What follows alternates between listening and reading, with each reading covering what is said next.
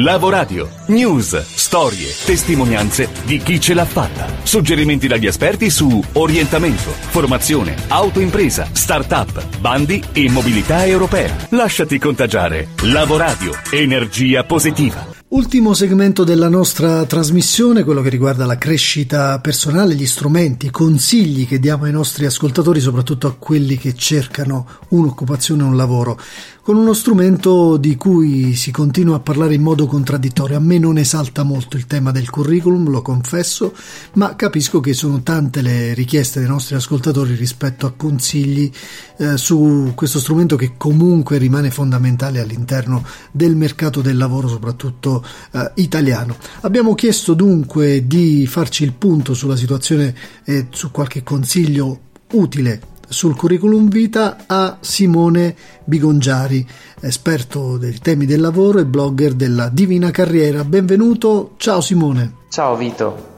Anche se sentiamo dire spesso il contrario, io credo che il curriculum sia uno degli strumenti di ricerca lavoro che difficilmente andrà in pensione, perché prima di essere il documento che ti presenta in azienda anche una bella opportunità per essere più consapevoli di quelle che sono le nostre competenze, di quello che desideriamo fare. Prima di fare il curriculum infatti dovremo sederci a un tavolino e partire da noi stessi, ascoltarci e capire le cose in cui siamo più bravi, quelle che sono le nostre potenzialità e definire così i nostri obiettivi di vita e professionali. Su questo concordo perfettamente Simone. Ora qualche consiglio pratico per la redazione del curriculum. Scegliamo layout grafico, le possiamo trovare tantissimi online, anche gratuiti, ma scegliamo quello che ci appartiene di più e quello più corretto da utilizzare per il settore a cui vogliamo riferirci. Non utilizziamo il curriculum europeo perché tende a omologarci gli uni gli altri. Cerchiamo di mettere le informazioni necessarie togliendo tutti gli elementi inutili, come per esempio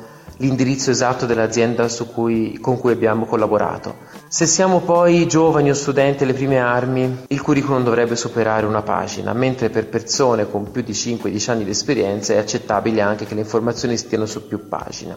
Un ulteriore elemento per rendere il curriculum eh, veramente efficace è quello di stimolare un effetto eh, coinvolgente, cioè come direbbero gli anglosassoni di favorire l'engagement cioè quando il selezionatore riceve il curriculum deve poterlo leggere in maniera eh, piacevole, deve essere anche curioso di leggere tutte le informazioni fino in fondo.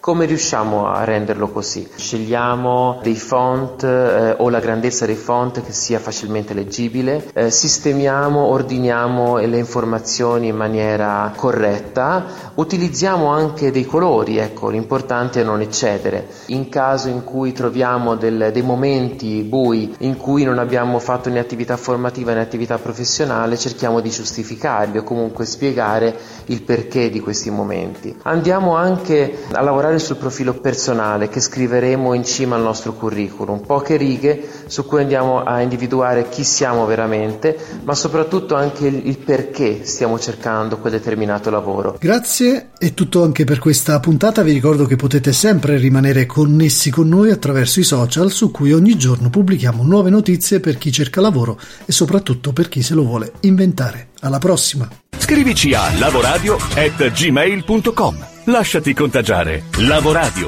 Energia positiva.